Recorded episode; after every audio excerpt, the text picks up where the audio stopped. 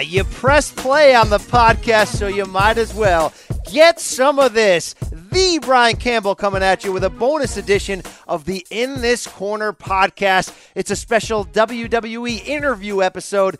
We appreciate all the support we've received so much for this podcast. I'm talking about everyone who has subscribed rated, reviewed, and spread that word on social media that we wanted to reward you with a bonus drop of that performance enhancing audio that you know and love. We have a pair of interesting chats to share with you, including four time Raw Women's Champion Charlotte Flair and cruiserweight contender Austin Aries. But it's been a busy week to begin with for In This Corner, so do me a favor, check out our Ward Kovalev 2 boxing episode from Monday with Rafe Bartholomew and our This Week in WWE show with Nick Costas and Adam Silverstein previewing Sunday's Money in the Bank pay per view from St. Louis. So without further ado, let's hear from Charlotte Flair herself ahead of Sunday's historic card. Enjoy. Charlotte, every time I've interviewed you, had the privilege to over the past year and a half, it seems like it's another, you know, advancement for women's wrestling, another first. You seem to be in the middle of a lot of these. so, what's the significance this time around for the first women's Money in the Bank match for you specifically? Uh, I think being a multi women match uh, Hell in a Cell was me versus Sasha, and then this one now there's five of us, which adds another element. Yeah, no question about it. When it comes to the timeline of how you found out and, and really what your reaction was, how did that play out? I think we were all surprised, especially the Tuesday when it broke down and I put Natalya through the announce table uh, and Shane McMahon announced the first ever women's ladder match. Uh, I, I don't think it really hits you till the day of, to be honest, because it's not something that we've ever been a part of. So the anticipation, the excitement, the the nerves, all kind of don't become real till the day of. Well, it's interesting you mentioned the sort of kickoff, the announcement of on that SmackDown episode a few weeks back, because that sort of came off with a bang. I mean, you had a wild brawl, you had people going through tables. For you, how important was that to sort of set a tone of what fans can expect from this match?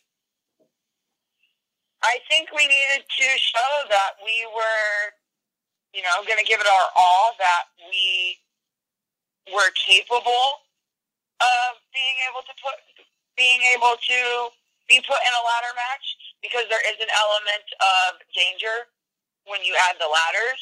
So with all, you know, with going through the announce table with, you know, Becky Lynch coming off the guardrail onto Carmella and the moonsault and putting Natty through the table, it's all, you know, pulling out all the stops. And that's what uh, this group of women is willing to do there's a long history, of course, in WWE with great ladder matches, great money in the bank. You know, it's it's an expected event that people get fired up for. I'm sure you've watched a ton as a fan. So, what do you think are sort of the ingredients that make these type of ladder matches so memorable?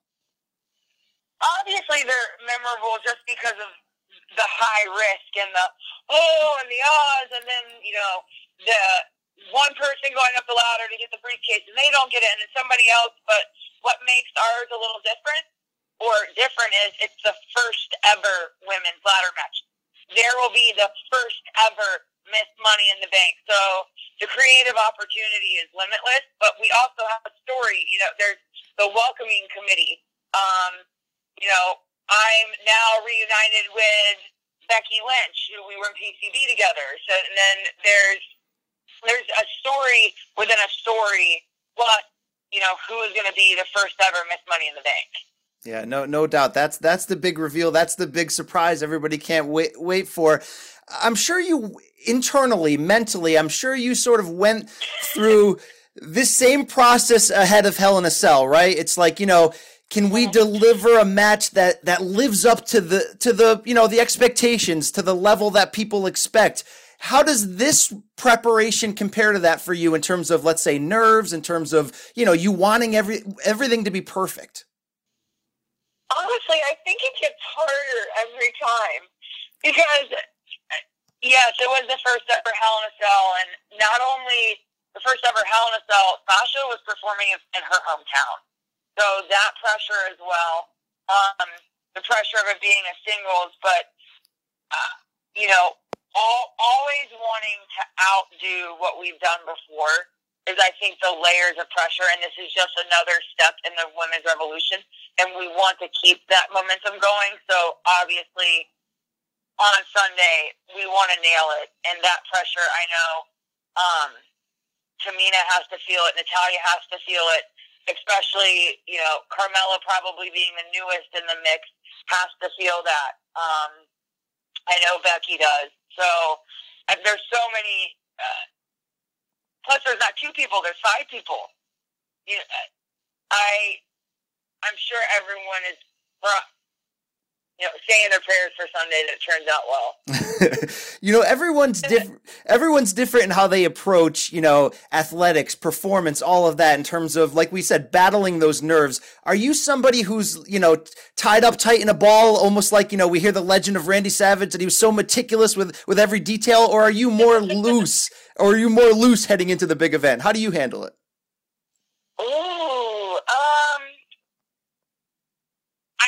I try to keep a level of calm the day of, and the nerves and the excitement and the anxiety um, all kind of stack on each other. And when I walk through that curtain, I can feel all of my emotion. So I don't I don't show anything until you know the bell rings. I think it's a matter of trying to harness every emotion I feel and keeping it under whether I'm nervous and I want to cry or whether I'm, you know, I just, I try to harness all of that emotion so I can put it into the match. Right. You know, big part of you sort of creating this iconic image for yourself and this early legacy you're building is your robes. They've been spectacular and they get better with each big event. And you know, there's there's a connection there with with sort of the the standard your dad set. But for the for what you've been doing lately, I mean, do you know the number of the amount of robes you've worn and, and how much of a hand have you had in creating these? Oh man. Um so Terry Anderson, I have to give her a shout out because she has made these robes come to life. Um we, I mean, the WrestleMania robe this year in Orlando, the Peacock, we had been planning for almost a year. The minute that WrestleMania ended in Dallas, when I did the blue robe and I wanted it to be just like my dad's, and we used the same pieces from his robe in Orlando when he retired. But um, the Peacock robe, we actually was like, I want to symbolize my dad's career coming full circle. And a lot of the 80s magazines, they had his robes look like a peacock, so that's how I came up with that idea. But then the peacock theme, you know, the fans had such overwhelming praise and how pretty it was that that's why I kept the blue. I did a blue gear with peacock feathers, and then I, you know, I might keep the bird theme, but every robe has a thought behind it in terms of my dad. But um, I think I have seven robes now. That's crazy. Wow, wow. They are they are they yeah. are they in a safe? Are they in a random closet? I mean, how how do you how do you keep these? Are they are these real? Each one have a memory and a story where where you want to preserve them. Yeah, I definitely want to preserve them, but um, I always like upping my wardrobe game on TV, so I try to switch them out um, every Tuesday. But um, yeah, they have a huge uh, I guess, dresser that they stay in with our seamstresses to keep them safe because they're so heavy. Wow, wow! Love the the inside baseball you're sharing us with here with with us here. Uh, I have an intriguing question. Look, Charlotte, you built, you know, in let's say the first two years on the main roster, an incredible launch of a legacy. Like there's the tie into your father, which adds pressure, but but also helps you. But you know, you're already fielding the hey, is this the greatest female performer we've ever seen? You know, you've you've already had memorable breakthrough matches. How often though do you sort of have to check your own ego to sort of say, you know, I've done all that, but you know, let's not start, you know, reading my own headlines and believing them. How much are you your own, you know, worst critic to check yourself in that regard? I think because I love what I do so much that I don't even think about the headline because you can't like uh, I I constantly think about what's wrong with my character and what I need to do better than what I'm doing right. Yeah. And maybe that's a fault, but it's almost and I don't want to say oh nothing's ever good enough, but I think that's more important, as in, you know, the pressure that I always put on myself of always wanting to hit a home run. Now that can take a toll on you. That's either good or bad. But every time I walk through that curtain, whether it's a minute or 30 minutes, I always want to hit a home run. So there's always that pressure. And whether you let that, you know, hurt you or you don't, but I, I still, when people are like, oh, it's another, you know, part of this first ever women making history, I kind of just let it go in one ear and out the other because I think like, oh, well, I wouldn't be on the phone with you guys today if it wasn't for you know, the four horsewomen and NXT, or my first ever NXT title match with Natalya or you know, being able to wrestle Nikki Bella with the Divas title. I just kind of think that all of us women together have gotten here, and I'm just a part of this great era of women's wrestling.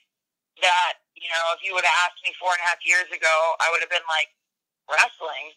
Uh, probably not. you know what I mean? like I try not to, I, or it's not that I don't try to, but I don't, I really don't, sometimes I have to, like, oh yeah, like I'm famous. Like when you catch me outside of work, you know what I mean? Definitely. I don't, I don't really think about it. That's it. That's that's interesting. I like the way you break that down. Well, you're going to have a chance to make much more history, of course, Sunday at Money in the Bank in St. Louis. Charlotte, thanks so much for the time. Best of luck for you in this yeah, match and moving you. forward. Love the inside baseball there from Charlotte about the mindset that goes into being a WWE champion. Great stuff. Hey, look, I also popped for the reminder that her robe at WrestleMania this year in Orlando had pieces of her father, Ric Flair's robe, sewn into it from his final WWE match. Oh, in the same building, right? In Orlando, WrestleMania 24, 2008 against HBK. Great symmetry there. Had a pop for that. But let's keep the interview train rolling. I'm excited to share my conversation with Austin Aries, who really quietly arguably doing the best work of his career. Recent months, that feud with cruiserweight champion Neville has been fantastic. And at 39, after a long journey to get here, Aries finally at the pinnacle of his profession. He's got a new book he hopes to share with you as well. Left the banana peel behind for this one, of course, but let's hear from A Double. Let me just hit you straight up, ask you about this new memoir, Food Fight My Plant Powered Journey from the Bingo Halls to the Big Time. Great title there. What I picked up from your website, though, the description, it's not a book about veganism. It's not really about wrestling either. So the obvious question, what is this book about, my man? Yeah, it's just about life, right? And uh, life and the choices we have in front of us. And, uh, you know, the, the journey we kind of all take to get to where we're at. And this is just kind of my journey from a cheese eating, broad eating Midwestern boy to uh, a completely plant based uh, professional wrestler, sports entertainer you caution there that, that the book just might change the reader's lives, which is cool. So, what do you hope people t- will really get from this that they can apply to their lives? Uh, you know, I think the biggest thing is um, when I started actually taking time to learn about the food I was eating, uh, it it opened my eyes to a lot of uh, realities that I wasn't aware of. And so, while this isn't a book trying to make anybody become vegan overnight or anything like that, it is a book about telling people to take a closer look at the food, our food, our food system. I call it a corporate food system that we're kind of in, and uh, really, you know, that choice that we make of what to put in our put in our body and eat on a daily basis, I think, is as important of a decision as, as anything else we do. Our, our health and our well being is, is the foundation. We build everything else on top of, and um, you know, I just think for, for everybody to take a closer look at, at, at eating and the realities of it and, and maybe make some uh, better, more mindful decisions. Well, the book coincides with, with a really, you know, I, I would think important part of your career finally getting to WWE for guys in their late 30s, established names, and there's been a run of them you, AJ Styles, Bobby Roode, Eric Young, to make this leap after being so established outside the company was this your intended goal all along, or does it feel more like a cherry on top considering the success you did have before getting to WWE? It is a uh, it's a huge huge cherry on top for me. You know, um, when I started this uh, when I started this journey, uh, crazy journey, whatever, 17 years ago, my goal was really just to, I want to do this for a living. I want to wake up and and a professional wrestler, and uh, I pay and I pay my bills doing such. Um, and I was able to accomplish that, that after after about four years you know, and, Mhm. and I've been so over the last 13 years, I've considered myself a full time professional wrestler, and I've done I had done everything I really wanted to accomplish, uh, and the, and the last thing I hadn't done was was make it to, uh, to WWE, and um, you know, I, I think for some of us who were on the other side of 30 and, and just knowing uh, kind of their policies over the years, you maybe had to become comfortable with the, the notion that, that maybe it wasn't in the cards for you uh, for whatever reason, um, which I was okay with. Uh, but then when the opportunity presented itself, uh, you, you, you take it and, and you don't turn back. And, you, and if, you, if you believe in yourself and what you do, um, that's the opportunity that you take every day of the week. And uh, you bet on yourself because uh, that's the pinnacle. That, that's the place you become a household name and, and can really cement yourself uh, in a legacy moving forward. How has this journey now with WWE been different than you expected it to be all those years climbing the ladder? Um, I, you know, I don't know if it's, I don't know if I ever had a clear vision of what it was going to be. So I don't know that I can say it's different. I will say that um, the schedule and, and the pace that it moves with is is incredibly challenging. Right, um, the amount of work that that the superstars that we all put in on, in on the road and traveling. I, I don't know if uh, the, the normal fan can really understand and appreciate uh, just how much time is spent on the road and, and how much time is spent working and, and everything moves so quick you know um, WWE pr- produces a lot of content uh, on a lot of different mediums whether it's their social media platforms their network the, the cable television the live events um, it's insane and the amount of people and that they have working on that i mean the team that they have is amazing there's so many people that go into making this show run uh, and a lot of ones that, that you never hear about or, or, never will get the adulation or the spotlight. You know, the people working behind the scenes. Um, and so, really, I think just just seeing how well uh, well of an oiled machine it is, and how such a large entity can run so efficiently has been very impressive. And then also just the amount of work and the speed and and uh, at which the schedule moves, uh, incredibly uh, challenging, which just shows just how good of professionals uh, each and every one of the men and women are. Uh, it's funny. Each time I interview a top superstar, you always bring up that fun question of, you know, finding that wingman on the road to sort of, you know, uh, not annoy you, to even you out. Roman Reigns said, "If I didn't have R-Truth, I wouldn't be this. I wouldn't be the, the, the guy I am today." Is there somebody that you grabbed onto right away with WWE to, to travel with?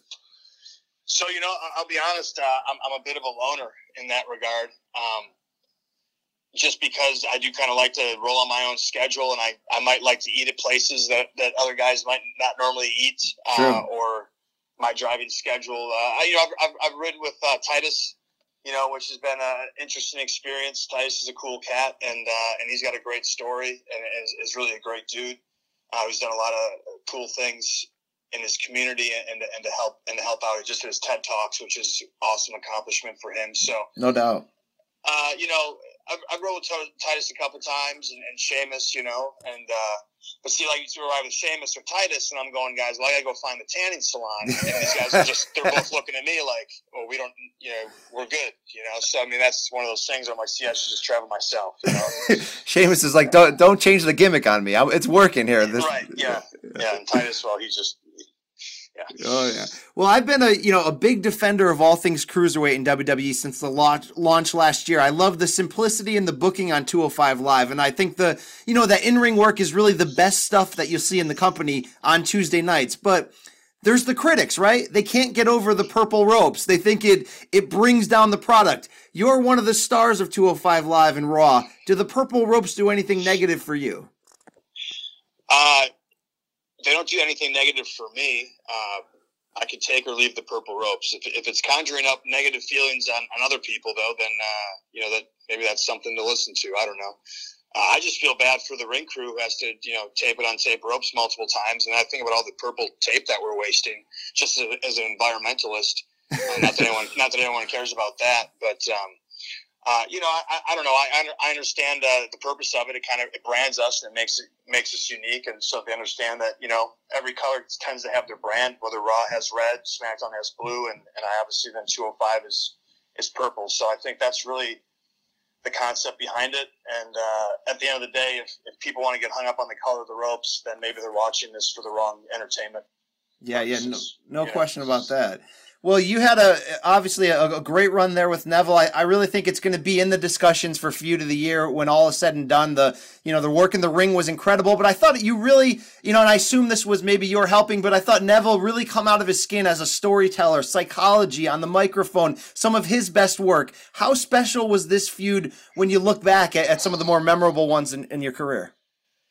I'm, I'm extremely proud of what uh, what we were able to accomplish uh, over the course of this uh, past you know few months. Um, you know, me and Neville aren't aren't so different in cats. At the end of the day, we both have uh, similar chips on our shoulders. We both been probably discounted out in times in our career by by the same types of people, and um, and we both have a real love and passion for professional wrestling and the art form that it is. So to, to be able to go and invest the emotion and the time and the story with, with someone like that for a few months on the platform we were able to do it on uh, has been a great experience. And uh, again, you know, I can't say enough good things about about him as a as a talent, as a person, and uh, you know, you know, tip my cap to him and everything that he's accomplished. Well, before you you kicked off that feud, of course, still nursing that eye injury. You're in the commentary booth, and it and it wasn't just you know keeping time until you're until you can get back out there. I mean, you were doing you know I approached you at the catering area at Royal Rumble. I'm like, you're doing Jesse Ventura work, and I don't throw that word around easily. How did you sort of prepare for that role? Because you know it's not just to be funny, but it's to be a believable heel on the microphone who can sort of get away, you know, with, with ripping the superstars in the ring. You don't see enough of that these days. So, what was your sort of preparation to to cultivate that character? You know, I don't know that I had any real preparation. It's kind of funny because they had me do like a dry run, you know, that day, uh, you know, or maybe it was either the week before or something. They had me come in and just do it, not obviously not in front of cameras, but just kind of do a dry run and back. And even that, well, you know, I think I, they told me afterwards, like after the initial one, they were kind of looking at each other, like kind of like, we're not sure this guy's gonna be able to handle this. Like, you know, uh, that was that wasn't very good, but when you get out there and, the red light goes on and it's and it's live and you're in it and and the people are there um, you know i think just as, as a performer something you just you turn something on. And uh, you, know, you mentioned someone like jesse ventura which i take as a huge compliment. I've, I've heard you know bobby heenan thrown out there which i, I take as a even even larger compliment as, as two of my favorite uh, not only commentators but performers. And um, you know, I think we all, in some ways, were probably a little bit of a reflection of our influences, whether we know it or not. The people that we watched growing up, whether it's if you're a musician, the type of music that you loved growing up is going to be influenced by what you play. And and as a, uh, a professional wrestler, I feel like the people I grew up watching, who I appreciated, have all, in some ways, kind of infiltrated and permeated who I've become as as a character and performer. So, um, you know, it was a great experience. I think there's always a fine line of, of you know, adding the uh, the color to the commentary, but also making sure that we're we're always coming back and we're telling the story that's that's in the ring, and that and that the competitors are in there putting their putting their body on the line to tell. And I think that I think that the nice dynamic is as someone who's knows what it's like to be in that ring and and uh, be performing. Um, I know that I want my I know that I want my commentators uh, enhancing that, you know, and not taking away from that. So I'm always mindful of while while I might have a lot of one liners and, and you know my my wit is quick and there's a lot. Of, trust me, you usually get my third or fourth comment because the first three are not PG. so you're you're usually getting like my fourth best line. Trust me. But the first three are not. You know, you can't say those anymore. So, uh, but but beyond all that, it's always it's always about what's going on in the ring, and that's always my mindset. That it all comes back to what's going on in the ring. And you weren't turned off by anybody in Gorilla yelling in your ear at all. That was not a turnoff for you. I, I don't know what anyone else talks about. I got nothing but sweet pleasantries in my ear and a lot of laughter. So whatever else, everyone else's horror stories, I, I can't attest to that. Well, you were you ran a, a strong run as a babyface against Neville, but I love you as a heel. Always has. What goes into for you personally to be a great heel? I, I just try to go out there and uh, you know just be be myself. You know, I mean, and and and honestly, you know, in trying to be myself, I've I've come to realize that it's harder to make people like me than to dislike me because I just give off an aura, or when people just see me, or I walk into a room and the way I carry myself, or maybe it's my weird looking beard, or the fact that I'm vegan. I don't know.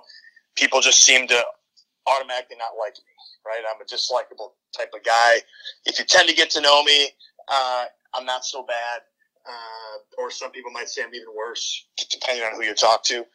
But um, it's always been easier for me to get under people's skin than it has to get them on my side. And um, you know, sometimes I'm asked to not get under people's skin as much, and I do my best. And uh, sometimes I'm asked to get people on my side a little bit, and and I, and I try to accomplish that uh, begrudgingly. But uh, at my best, I'm I'm I'm walking out there. Uh, I'm looking at you with with contempt and disdain. I'm letting all that come out, uh, and and I'm getting under your skin, and I'm making you want to see anybody, anybody walk out of that curtain and punch me in the mouth. it's a great way to look at it. Two quick ones on the way out here. Will we see down the road a main roster run for you? Is that your goal? Wait, was I not on Monday Night Raw? Was I not at WrestleMania? Uh, that's a fair comeback. Absolutely. Oh, okay. Okay. So, so I guess that answers the answer question is yes, I have been. I have been doing that. Finally, my favorite question to ask everybody which finisher hurts the most and why? Uh, well, uh, currently, if you're asking me, I'm going to have to say Neville's Rings of Saturn because uh, after I tapped out of it, I, I, I literally had nothing left to do but to just kind of laugh at the world and grin and bear it. Fair enough, my man. the The book is Food Fight: My Plant Powered Journey from the Bingo Halls to the Big Time. Austin Aries, thanks so much for the time. Best of luck for you on this project, man. I appreciate it, man. Yeah, everyone obviously can go right to the website Austin Aries book, and then keep keep uh, on my Twitter and my Instagram at Austin Aries and at Austin Healy Aries, respectively. And uh, might be coming to a town near you soon and, and do a little book signing. So keep a lookout for that as well. That was Austin Aries, who maybe it's just me, but I think he's a guy who can really do some damage on the main roster over the next couple years. You know, separated from the purple ropes of the cruiserweight division. He can talk once that red light goes on, like he said, and he can really go inside the ring as well. Thanks so much to both of our guests on this week's bonus episode. And just a reminder, along with our boxing and WWE Weekend Review episodes that are available now at Apple Podcasts and everywhere else, be on the lookout Monday morning for the Money in the Bank Instant Analysis Pod. It's the perfect tonic for a case of the Mondays, as in this corner continues to invade your personal space. Guys, the invasion angle is ongoing. We're coming for your free time. I want you to want me. So for Charlotte Flair and Austin Aries, this is the Brian Campbell. Thanks so much for listening. And I've got two words to send you out of here. We out.